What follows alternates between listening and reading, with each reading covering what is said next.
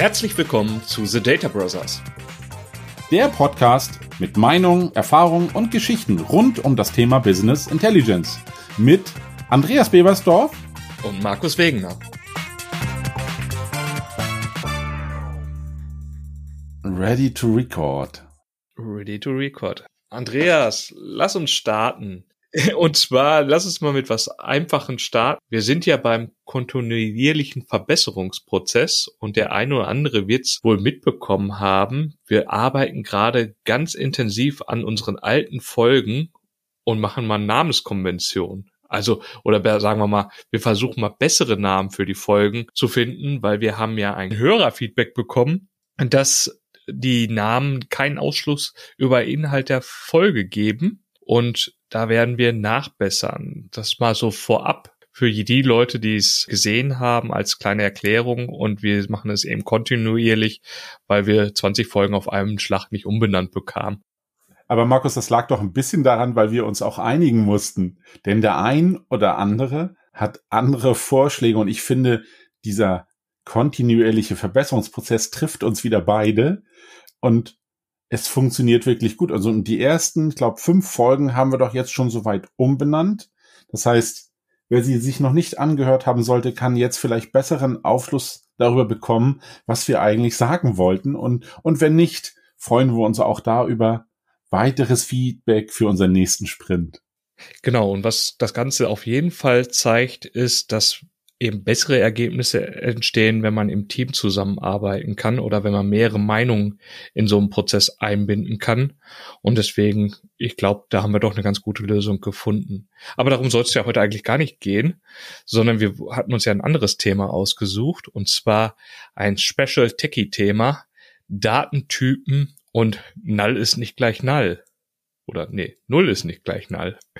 Und ja, du hast jetzt im Vorgespräch schon erzählt, es hat dich diese Woche getroffen. Dann erzähl du doch vielleicht erstmal. Ja, fangen wir doch mit dem Einfachen an, Markus. Erstmal freue ich mich, dass wir wieder die Zeit zueinander gefunden haben und dass wir wieder ein tolles Thema ausgepickt haben. Und wie es immer ist, trifft uns die Realität komischerweise immer genau zu diesem Zeitpunkt.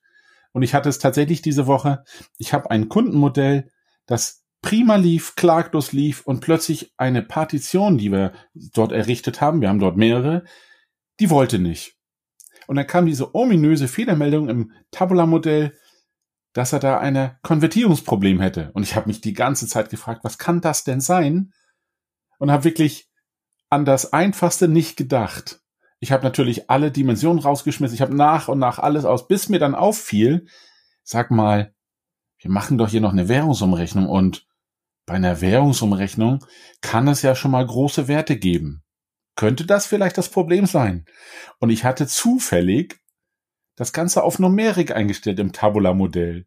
Kannst du dir vorstellen, was mir da passiert ist? Du hast im Wertebereich gesprengt in irgendeine ja, Richtung. Das ist mir die letzten zehn Jahre nicht passiert. Und ich wäre im Leben nicht auf die Idee gekommen, weil man soll ja mit Ressourcen sparsam umgehen. Und wer konnte denn schon ahnen, dass eine Umrechnung in Remimbi, die Währung sagte ja was, war doch unwahrscheinlich hoch geworden. Das ging wirklich um Mehrjahresplanung und hier war einfach der Wert exorbitant zu groß. Also musste ich das Ganze bereinigen und wie soll ich sagen, ich hatte natürlich alles rausgeschmissen, also musste ich alles wieder zurückdrehen und dann macht man sich schon das eine oder andere Mal Gedanken über Datentypen. Eine Null ist nicht Null, was muss man da machen? Und ich benutze mal ganz coole Frage, die ich heute meinem Sohn gestellt habe kennst du den Unterschied zwischen Null und Null? Und mein Sohn machte das ganz leicht. Null ist Null und ist dann weggegangen. Für ihn war das Gespräch beendet, da gibt es keinen Unterschied. Aber er hat mit dem Business noch nichts zu tun gehabt, Markus. Kann sowas überhaupt passieren, dass neben Datentypen, die den Range sprengen, Null nicht gleich Null ist? Ist das heute unsere Frage? Schön, dass wir das Thema ansprechen, weil zu dem Null ist nicht Null habe ich nämlich eine Geschichte. Und zwar habe ich in meiner früheren Entwicklungszeit ein Kampagnenmanagement-Tool programmiert, wo es eben darum ging, dass eben Zusagen zu verschiedenen Werbekanäle eingeholt wurde. Und für uns war ganz klar, das ist ja ein Boolean. Entweder der Kunde sagt ja oder der Kunde sagt nein. Und deswegen passt es ganz klar. Und das in der Datenbank dargestellt hat man das als eins oder null.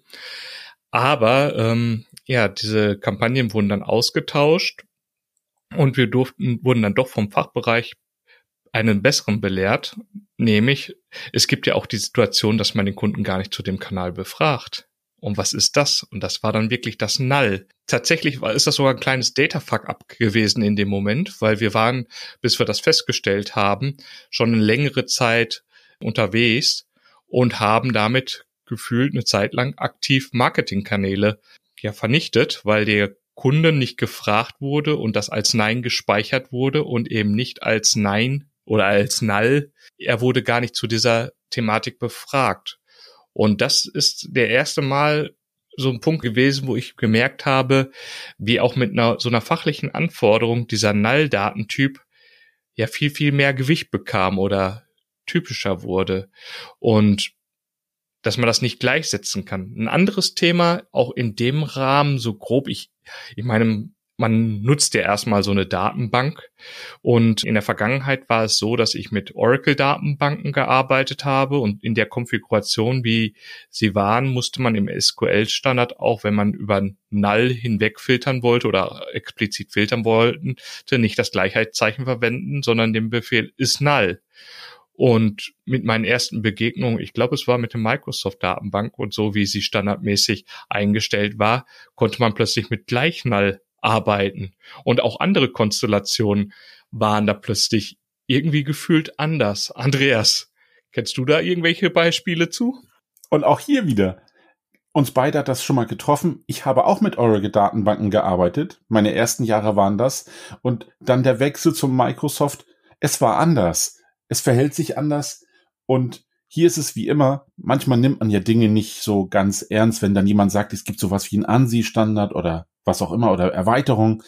Und ganz einfach, ganz viele IT-Firmen haben dann gesagt, wir, nee, wir möchten den kleinsten gemeinsamen Nenner und bei dem kleinsten gemeinsamen Nenner ist halt das ANSI. Und schon geht es los. Null kannst du nicht mit dem Gleichheitszeichen abfragen. Das war schon immer ziemlich brutal. Und auch da habe ich ein Kundenbeispiel gehabt, so wie du es auch hattest. Ich hatte einen Kunde, der wollte eine Marketingbewertung von seinen Kunden vorführen. Und wer auch immer ihm auf die Idee gebracht hatte, er möchte eine Ska äh, Skalierung machen von minus drei bis drei. Inklusive natürlich der Kunden, die er noch nicht bewertet hat. Also auch das Null war ein echter Wert. Aber die Null war eine, der Kunde hat sich weder verbessert noch verschlechtert. Der bewegt sich auf der Nulllinie ich hatte tatsächlich ein wenig damit zu kämpfen, denn damals gab es den Tabular noch nicht. Und ich habe mich gefragt, wie macht man denn das in anderen Planungssystemen? Und jetzt wäre Christoph Hein toll gewesen. Wie macht man denn das in Thema 1? Ich habe mich damals mit einem ähnlichen System sehr schwer getan. Wir haben es zwar gelöst bekommen, aber die Datenbank hat halt immer die Null wegkomprimiert. Und das war hier etwas, was mir dann wirklich schwer gefallen ist. Denn die Null war eine klare Aussage, der Kunde bewegt sich auf der Nulllinie und ist nicht Null das war schon ehrlich gesagt sehr schwierig, auch die Beschreibung dessen und auch das Thema Null. Also ich habe ihn noch gar nicht bewertet. Das fällt mir dann tatsächlich schwer. Also wir haben es dann natürlich anders gelöst, weil die Datenbank das nicht konnte und haben uns dann halt einen Wert ausgesucht. Da minus eins ja nicht geht, haben wir uns dann halt für die 99, aber die haben wir auch klar rausgefiltert. Schön war das trotzdem nicht. Wie macht ihr sowas? Gibt es solche verrückten Fälle überall oder sind das wieder nur diese Sonderfälle? Boah, gefühlt, ne, wenn man solche, man meint, es wären Sonderfälle, aber immer genau der nächste, das nächste Projekt oder so, da kommt sowas direkt hoch. Irgendwie ist das ganz komisch. Die Leute treffen genau immer diese Thematiken ein. Und wo du das jetzt gerade so mit dem Plus und Minus und unbekannt gesagt hast, erinnerte mich das irgendwie zurück an diese, ja, ist das auch eine Konvention, ja, es ist eine Konvention, die man ja normalerweise macht, wenn man Dimensionen aufbaut. Also wenn man sich so ein Star-Schema aufbaut, wo man in der Mitte die Faktentabelle hat und umherum baut man diese Dimensionstabellen auf, dann hat man ja zum Beispiel das typische also ich kenne es zumindest so, das typische Verfahren, dass man den unbekannt oder nicht gesetzt erstmal als minus eins ID nimmt, als Surrogate Key und dass alle weiteren Werte, die reinlaufen, dann eben mit einer fortlaufenden Zahl durchgeführt werden. Und da sieht man es ja auch wieder sehr gut, dran, dass man eben sowas nutzen kann mit so einer minus eins und dass man auch sowas mit unbekannt berücksichtigen muss. Vielleicht gibt es eben einfach einen Geschäftsprozess, wo es keinen Verkäufer zu gibt oder so und der muss dann auch irgendwie abgebildet werden und filterbar gemacht werden. Und wer kennt es nicht, wenn man innerhalb von Power BI guckt und hat irgendwie keine saubere Zuordnung getroffen, dann ist da irgendwie dieses Blank drin. Aber ist das schön? Also lieber ist doch besser gesagt kein Verkäufer oder das Ganze wirklich mal zu benamen als entsprechendes nicht bekanntes Objekt und wo man dann auch explizit drauf filtern kann und wo diese Zuordnung drin ist. Oder macht ihr das anders, Andreas? Tatsächlich ist das wieder genau das. Nein, wir machen es nicht anders. Aber was wirklich spannend ist, Markus, ich hatte auch genau das diese Woche. Mir ist es im System auch passiert und dann tauchten plötzlich diese Blank-Elemente auf und das sogar in der Zeitachse. Und da musste ich die Kollegen tatsächlich fragen, weil es hier um ein Planungssystem geht und die haben eine Fortschreibungslogik. Das heißt, wenn du einen Planwert erfasst, wird der nächste schon fortgeschrieben. Kannst du dir vorstellen, was da passiert ist? Es gab das erste Mal Elemente in der Faktentabelle, die gab es nicht in der Periodentabelle, also in der Zeittabelle. Das heißt, es gab dort schon ein Jahr, was sie fortgeschrieben haben, was ich aber als Zeitstruktur noch nicht hatte. In meiner Zeitstruktur ein Blank, das hat mich schon etwas verunsichert. Und das Allerschönste war, alles, was sie zeitlich nicht zugeordnet haben, was also so Standardelemente waren, und man muss ja Kunden nehmen, wie sie sind, und ich mag sie wirklich alle, die haben ihre Standardelemente auf das Jahr 99 geschrieben. Markus, 2099, das werden wir beide wahrscheinlich nicht mehr so wahrnehmen, aber das ist schon ziemlich weit in der Zukunft. Aber die meinten damit nicht die Zukunft, sondern das aktuelle Jetzt, hier und jetzt. Also du kannst dir vorstellen, es war interessant. Mir ist es noch nie passiert, dass wenn ich etwas belade, dass die Stammdaten nicht ausreichend vorhanden waren, um die Fakten auch zu bewirtschaften. Also es gab quasi wirklich diese leeren Elemente und wir haben das auch in der Vergangenheit so gemacht, zumindest um sowas abzufangen. Da gab es die minus eins und als ich noch jung war, habe ich dann schon mal die Frage, warum nehmen wir denn nicht die Null? Erste Antwort war, die Null könnte schon eine Kundennummer sein. Lassen wir das mal so stehen. Oh, cool, habe ich gar nicht drüber nachgedacht. Ja, wirklich cool. Nee, was mir jetzt gerade wieder eingefallen ist, was wir ja noch auch gar nicht beleuchtet haben, ist ja eben, dass dieses Blank dem Null entspricht, also im Power BI. Und dass wir jetzt klar über die Surrogate Keys gesprochen haben, aber in den meisten Fällen, wenn wir eben nicht mit einer entsprechenden Data Warehouse Schicht arbeiten und diese ganzen Business Keys verwenden, wir meisten, also zumindest bei uns in den Lösungen, auch nicht das Unknown-Element selber ausmodellieren und da tatsächlich dieses Blank benutzen. Und wo du das gerade dann auch noch mit der Zeitdimension äh, ins Spiel brachtest, fiel mir ein, dass dieses Blank auch an der ersten Stelle liegt. Also das heißt, wenn man eine kumulierte Summe macht, also ich hatte es tatsächlich mal im Rahmen von einem Lagerwürfel, dass ich plötzlich Werte vom Lagerbestand, der nicht zugeordnet wurde, der wurde ganz am Anfang der Periode hingeschrieben und damit hatte sich der Lagerbestand aufkumuliert total verfälscht, weil am besten wäre gewesen, er wäre irgendwo an Ende geschrieben worden oder wäre ganz ignoriert worden, aber so wie es eben aufgebaut war, wurde erstmal der nicht zuortbare Lagerbestand gebildet und alles andere nur noch drauf addiert. Und das, äh, das tat richtig weh. Und wir, wir haben es ja schon mit reingebracht. Wir werden es auch, glaube ich, jetzt noch ein bisschen weiter mal auf diese Datentypen-Thematiken reingehen. Was wieder ein interessantes Verhalten war. Ich konnte es noch nicht wieder komplett nachvollziehen, aber das war, ich war bei einem Kunden, der hatte eine Oracle-Datenbank. Er hatte eine Datumszeit Information. Wir hatten es im Power Query über Datentyp ändern, also rum über den Spaltenkopf auf Datum umgeändert und haben es geladen. Aber plötzlich im AS-Modell, also in dem tabularen Modell oder im Bericht, hat er es trotzdem immer noch als Datumszeitinformation interpretiert und hatte die Zeitinformation nicht rausgetrennt und dadurch lief das teilweise auf unbekannt. Und ich musste tatsächlich im Power Query die Funktion bemühen, dass er eben nur die Datumsinformation nimmt. Das ist ja nochmal ein eigener Schritt. Also Datentyp Konvertierung und Datentyp eben oder nur auf Datum machen, um die richtigen Ergebnisse zu bekommen. Was für mich wieder ein sehr interessantes Thema war, weil ich eigentlich gedacht hätte, die Übergabe erfolgt von dem Power Query dann an das tabulare Datenmodell, dieses multidimensionale Datenmodell und dass da irgendwie das Type Matching war. Aber irgendwie scheint es wohl so zu sein, dass dieser SQL-Befehl, der von dem Power Query generiert wurde und das Ergebnis brachte, dieses ja, Reduzieren des Datentyps von DateTime auf Date keinen wirklichen Effekt hatte bei einer Datenquelle einer Oracle-Datenbank. Ich weiß nicht, ob es wieder an Settings lag, aber war da das erste Mal und hat mich zum Erstaunen gebracht, weil im Regelfall arbeite ich mit den Microsoft SQL Server und da habe ich dieses Problem noch nicht gehabt. Hattest du sowas schon mal? Tatsächlich genau das nicht. Also die meiste Zeit ist es zum Glück, wenn ich das mal so sagen darf, der SQL Server oder zumindest äh, eine ähnliche Datenbank. Das ist mir in der Form noch nicht passiert, aber wo du das gerade mit den Datentypen ansprichst, wir haben ja ein ganz spannendes Feld. Du redest von dem SQL-Server, du redest gleichzeitig von deinem Tabula-Server und zwischen diesen beiden gibt es ja auch gewisse Unterschiede. Und wenn man sich die ganzen Applikationen wie Power Query, Power BI und Pivot anschaut und DAX und was es da alles gibt, das mit den Datentypen, da sind die auch nicht ganz die besten Freunde. Und was mich ein bisschen irritiert ist, wenn ich mir das mit den Datentypen im Analyse-Services anschaue, ist das eigentlich ziemlich klar. Ich habe die ganze Zahl, Dezimal, Boolean, alles toll. Wenn es aber Richtung DAX geht, hast du schon mal gemerkt, dass du eigentlich, wenn du einen Text hast, den du in eine Zahl umwandelst, dass du da gar nicht wirklich etwas umwandelst, sondern er macht das für dich implizit. Das funktioniert eigentlich ziemlich cool. Erst dann geht's schief, wenn dieser Text, der vermeintliche Text gar keine Zahl ist, sondern irgendwas Kryptisches. Und auch diesen Fall hatte ich diese Woche, weil irgendein interessanter Mensch meinte, sagen zu müssen, die Periode fängt nicht bei 0 ein, sondern, oder 01, was ja der Januar wäre, sondern wir machen ein Sternchen.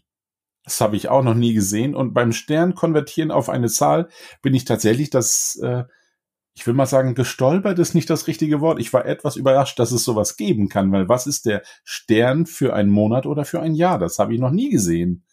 Auch das geht in der Planung, wie du siehst, weil da meint jemand auch wieder irgendetwas Besonderes mitmachen zu dürfen.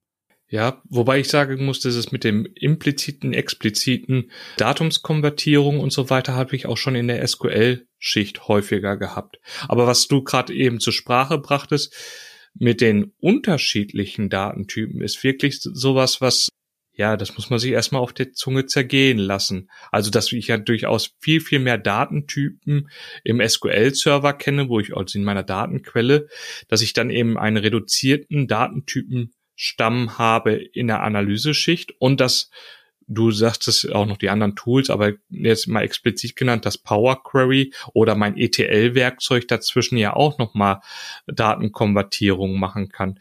Und ich habe so ein typisches Beispiel, was mich immer mal wieder in der multidimensionalen Welt eingeholt hat und es ist, glaube ich, auch in der tabularen Welt äh, so vorhanden, weil es in den Analyse-Services ist, nämlich das, dass ich Bewegungen habe und dann nicht mehr auf die glatte Null rauskomme.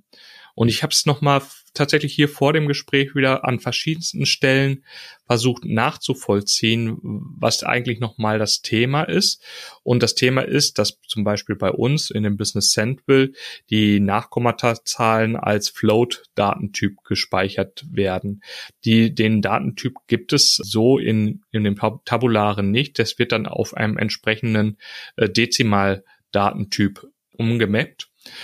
Und bei dem Float-Datentyp ist es aber so, dass man einen entsprechenden Genauigkeitsverlust haben kann und dass eben bestimmte Zahlen, es geht eben um irgendeine Zehnerbasis oder so, da Probleme haben kann. Und ich habe jetzt über Blog-Einträge, über den Chris Webb ein White Paper gefunden, wo der Microsoft SQL Server 2005 äh, schon eben äh, beschreibt, was zu berücksichtigen ist im Rahmen von den Analyse-Services bei der äh, Betrachtung von den Genauigkeiten bei Flow-Zahlenberechnungen und dass eben das eine bekanntes Problem ist, eben auf der Bytelänge, die man da hat und gleichzeitig durch den internen Caching-Algorithmus Auswirkungen darauf, welche Abfrage man zuerst stellt, um welche Ergebnisse er sich im Cache zwischenspeichert und was dann als zweites an Anfrage gestellt wird. Also es ist ein unglaubliches Feld und einfach nur dabei, dass man, ich sag mal, eigentlich erstmal, ich würde sagen, relativ unbedarft einen Datentyp nimmt und auch denkt, das passt schon so. Und bei dieser Analyse, ich, ich führe noch mal länger aus, Andreas, das ist voll okay. Jetzt, ähm, habe ich Artikel vom SQL BI gefunden, die ähnliches berichten und sogar aufzeigen, dass es eine Rolle spielt, welche Datentypen ich in welcher Reihenfolge miteinander multipliziere und dass aufgrund der Genauigkeit der Datentypen andere Ergebnisse bei rumkommen können. Und ja, also ich muss sagen, im Großen und Ganzen habe ich mir da bisher noch weniger Sorgen gemacht, aber gerade immer dann, wenn sowas aufkommt und jemand sagt, wieso, wir haben doch nur ganze Paletten verkauft, wie kann da jetzt noch ein Rest einer tausendstel Palette sein? Dann kommt man tatsächlich in Erklärungsnot und kommt in so ein Thema rein, dass man sagt, ja, okay, das ist aufgrund dieser mathematischen Genauigkeit die dann mit dem Float-Datentyp nicht gewährleistet werden kann. Und man muss doch viel mehr aufpassen, welche Datentypen man verwendet. Nochmal ein kleiner letzter Thrift in die Richtung. Eine Kollegin hat Umrechnungen gemacht und hat das, glaube ich, in dem Rahmen andersrum als du. Eben die Zahl ist nicht so groß geworden, sondern ist eben sehr detailliert geworden in dem Float-Bereich, indem man das man eben auf Packungsgrößen umgerechnet hat, das Gewicht. Mhm. Und und dabei ist es dann ja so, dass die Speicherung im Power BI mit der Vertipack-Komprimierung durch diese vielfältigen Zahlen auf dem x-tel Kommastelle, die es da gibt, eine wirklich schlechte Komprimierung hatte, weil er eben sehr viele eindeutige Werte hatte und nicht zusammenfassen konnte. Und das hat ein sehr großes Datenmodell ergeben. Und allein wenn man da eben auf diese festen Dezimaldatentyp oder was als Währung auch meinetwegen ausgewiesen wird, umstellt und wirklich nur vier Kommastellen berücksichtigt hätte, was auch für den Kunden völlig ausreichend gewesen wäre, kann er einfach viel, viel mehr Werte zusammenfassen und das Datenmodell wird exorbitant kleiner. Also das ist unglaublich. Hast du da schon viele Erfahrungen mitgemacht? Ja und leider. Also auch hier wieder deine ganzen Ausführungen führen genau dazu. Da hatten wir auch im Vorfeld dazu gesprochen. Ich habe ganz gerne eigentlich immer das Währungsthema genommen, weil das wirklich natürlich auch sehr datensparsam ist. Aber wir beide wissen, vier Nachkommastellen sind eigentlich ziemlich genau. Aber wenn du Millionen Werte hast, die wirklich aufsummiert werden, kommt es tatsächlich vor, dass da, auch wenn es manchmal nur ein Euro ist und bei 50 Millionen würden wir beide sagen, das ist nur dieser eine Euro, der da Differenz ist, aber ein Euro ist für den Controller ein Euro. Insofern ist die Ungenauigkeit dort wirklich die schmerzhafteste, die ich mir vorstellen kann. Trotzdem würde ich das immer wieder so machen, weil normalerweise habe ich keinen Kunden, der so exorbitant große Werte hat, dass das so ins Gewicht fällt. Aber das Problematische ist tatsächlich die Währung, die wirklich nur diese wie schreiben die Kollegen auf SQL BI so schön, wir teilen ja den Wert quasi durch 10.000, um dann diese Genauigkeit zu bekommen, führt es grundsätzlich dazu, dass du immer eine gewisse Unschärfe reinbekommst. Also kommst du gar nicht daran vorbei, die Kennzahl und mögen es nicht zu viele Kennzahlen sein, die du so genau benötigst. Auch eine Verpackungsgröße kann ja eine gewisse Genauigkeit haben, weil du weißt, selbst wenn wir eine Palette haben und auf der Palette ist der Unterschied 0,5 zu 0,51 schon ein Gewichtsthema, was natürlich auch Logistikkosten bedeutet. Und insofern sollte das schon sehr hinreichend genau sein, weil ich habe gerade da einen Kunden, der gerade auf Kartons und Packungen extrem achtet, weil das für ihn ein Logistikprozess ist und der ist schon wirklich haargenau abgerechnet mit seinen entsprechenden Logistikdienstleistern. Insofern ist auch, wie wir beide sehen, die Genauigkeit hier wirklich eher das Wichtigere und da muss man halt dann das ein oder andere als Schmerzpunkt mitnehmen. Da würde die Ungenauigkeit der vier Nachkommastellen leider nicht mehr ausreichen. Und auch hier, ich kann immer nur meinen Kunden, der ist wirklich schon etwas länger her, der auf die Idee kam zu sagen, Mensch, wir machen hier nur ein Planungssystem, lass uns das mal alles in, wir planen in Tausendern bis er dann plötzlich feststellte, wir haben wirklich keine Nachkommastellen im System gehabt, also eine glatte Zahl, durch, durch 1000 geteilt, ganz schön schnell. Wenn man das nicht dann wieder umrechnet von Millionen in Tausendern, war plötzlich die Differenz ganz schön hoch. Und insofern mussten wir dort wieder das Thema zurückdrehen, denn sie mussten doch etwas genauer planen als wirklich nur über den Daumen. Denn diese ganze Subsummation über alle Ebenen, über Produkte, über Kunden, all das führt natürlich dazu, dass der kleine Fehler schnell zu einem großen wird. Diese Streuung, die dann entstehen kann, ist so extrem.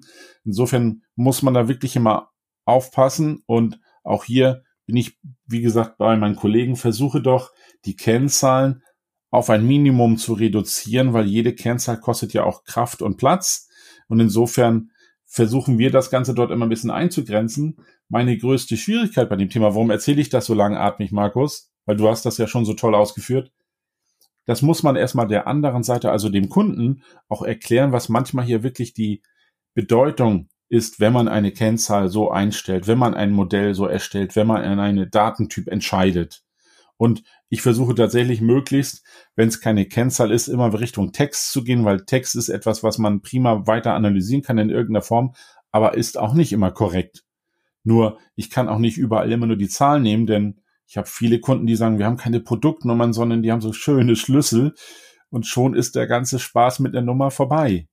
Und wenn ich dem erkläre, so wie du es immer so schön machst, dann machen wir doch ein Surrogate Key, dann sucht er den erstmal im Regal der versteht dich doch gar nicht, weil wir müssen ihn doch auf der anderen Seite abholen, Markus. Er muss ja verstehen, warum das notwendig ist.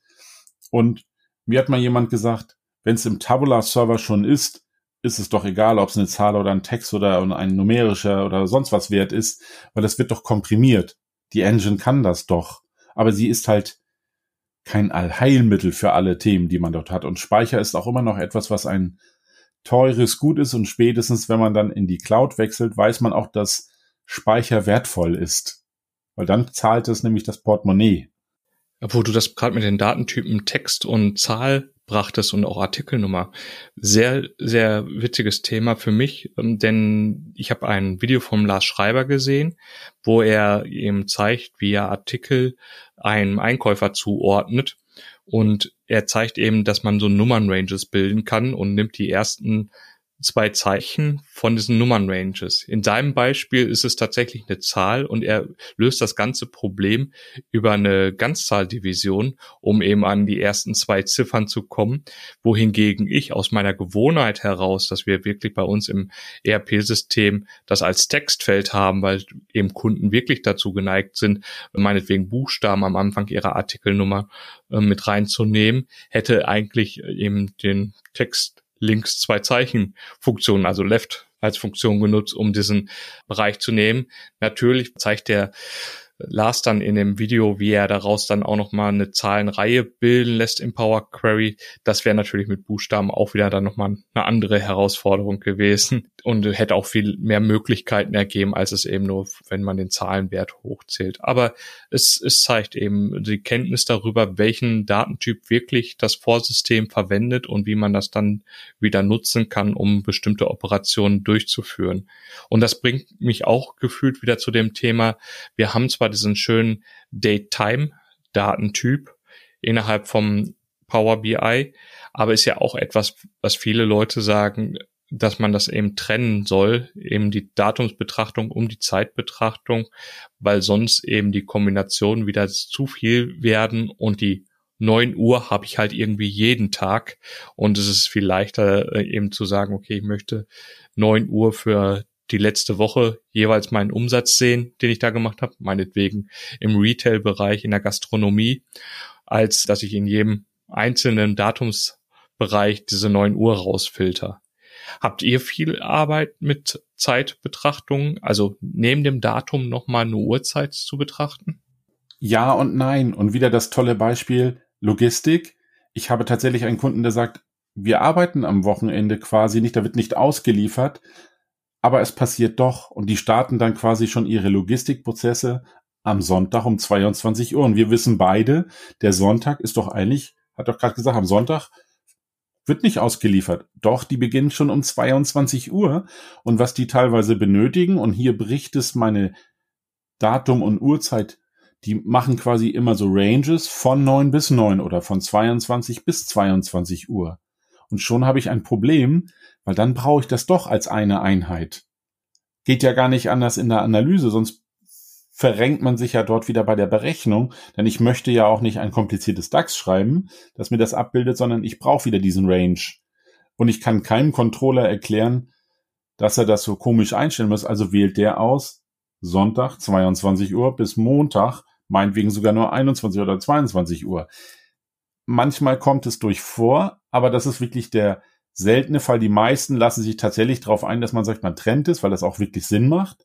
Es ist datensparsam und normalerweise ist es so, ich schaue mir die Produktionszahlen im Laufe des Tages an und wir sehen, wir haben immer zu den Stoßzeiten viel produziert, was rausgeht und es lässt im Laufe des Tages nach, weil die weiteren Schichten sind dann halt nicht mehr drei Linien, sondern nur zwei oder eine. Und insofern passt das. Aber es kommt durchaus vor, dass jemand mal wirklich über die 24 Stunden hinaus einen anderen Slider benutzt, um das Ganze abzufiltern. Also insofern geben tut's alles. Ich versuche es natürlich, soweit es geht, so zu machen, dass es nicht nur datensparsam, sondern auch wirklich verständlich und einsatzfähig ist für die ganzen Kollegen und wir uns an unsere Standards halten, auch was Namenskonvention angeht, wie du das ja weißt. Aber ich kann es keinem verhindern und spätestens dann, wenn der Kunde sagt, ich brauche dann hier nochmal was Besonderes in DAX und in DAX weißt du auch, gibt's ja noch Datentypen oder Typen, die gibt's nirgendwo anders. Nimm nur das Beispiel ein Table-Konstrukt. Ein Table-Konstrukt habe ich im SQL so in der Form ja noch gar nicht gesehen in einer Spalte. Was machen wir denn da? Also insofern, es gibt, glaube ich, vieles, was man dort betrachten kann. Wichtig ist, dass man versucht darauf hinzuweisen und es nicht zu verkomplizieren, aber die Hilfen, die auch ein Lars oder andere noch mitgeben, finde ich wirklich gut. Und die Jungs von SQL BI machen das immer sehr anschaulich, auch wirklich mit Praxisbeispielen. Da können wir alle dankbar sein, weil die nutze ich wirklich gerne als Referenz denn es macht es deutlich und grundsätzlich hat ja keiner Probleme damit, das Ganze in Englisch zu machen und wir können das ja in unserem deutschen Podcast auch weiterhin erklären. Ja, stimmt, Ul. Sehr, sehr gut. Wollen wir das mal zusammenfassen für die drei Dinge für den Nachhauseweg, was wir heute alles so besprochen haben? Fängst du an oder ich? Ich äh, würde dir heute den Vortritt lassen. Somit hast du zwei und du darfst sie dir auch frei auswählen. Den ersten zumindest. Den ersten dann nehme ich eben null oder null ist nicht gleich null. Und es ist sehr wichtig, äh, diesen Unterschied zu kennen. Und in anderen Sprachen wie DAX heißt es meinetwegen dann auch nochmal blank, aber es macht wirklich einen riesen Unterschied, ob man über eine Null oder ein Blank oder ein Null spricht. Und dieses sollte man sich vor Augen führen. Und denke, das Beispiel, was wir heute gebracht haben, von nicht gefragt, von Ja bis Nein, ist das, glaube ich, ein ganz gutes Beispiel. Finde ich klasse. Dann würde ich gerne noch ergänzen, Datentypen, sowohl im SQL, im Oracle als auch im Tabula, sollten weise und sinnvoll gewählt werden. Ansonsten kommt gelegentlich mal die kleine Nacharbeit, soll heißen, ich müsste das Modell nochmal anpassen. Also immer wieder darauf achten, Datentypen können auch wirklich Konsequenzen für die Summation und für die Division haben entscheidet es gemeinsam und macht auch gern mal exemplarische Beispiele. Also diese Traps sollte man vermeiden. Boah, jetzt wird's echt schwer. Den dritten. Ich wusste, dass das schwer wird. Ich gebe dir einen kleinen Tipp. Was hältst du von minus eins? Ja, ja. Ja, man sollte tatsächlich bedenken, wie seine Daten strukturiert sind, was eben das Unknown-Element sein könnte und was für Folgen es hat, wenn es eben kein Unknown Element definiert ist oder beziehungsweise wenn wir jetzt mal wieder an die unvollständige Zeitreihe denken, wo dann eben meine Werte landen, wenn ich eben den Wert nicht definiert habe und in welche Summe es dann teilweise reinfließen kann, um mein Ergebnis verfälschen kann. Boah, machen wir Deckel drauf, Andreas. Spannende Folge heute. Ja, war wirklich spannend. Markus, ich freue mich schon auf die nächste Folge und heute teasern wir mal nicht. Nee, machen wir nicht. Bis dann. Ciao. Ciao. Das waren The Data Brothers. Wir hoffen, dir hat diese Folge gefallen. Hinterlass doch eine positive Bewertung, egal wo du uns hörst. Abonniere den Kanal, um keine weitere Folge zu verpassen. Bis dahin, alles Gute von Markus und Andreas.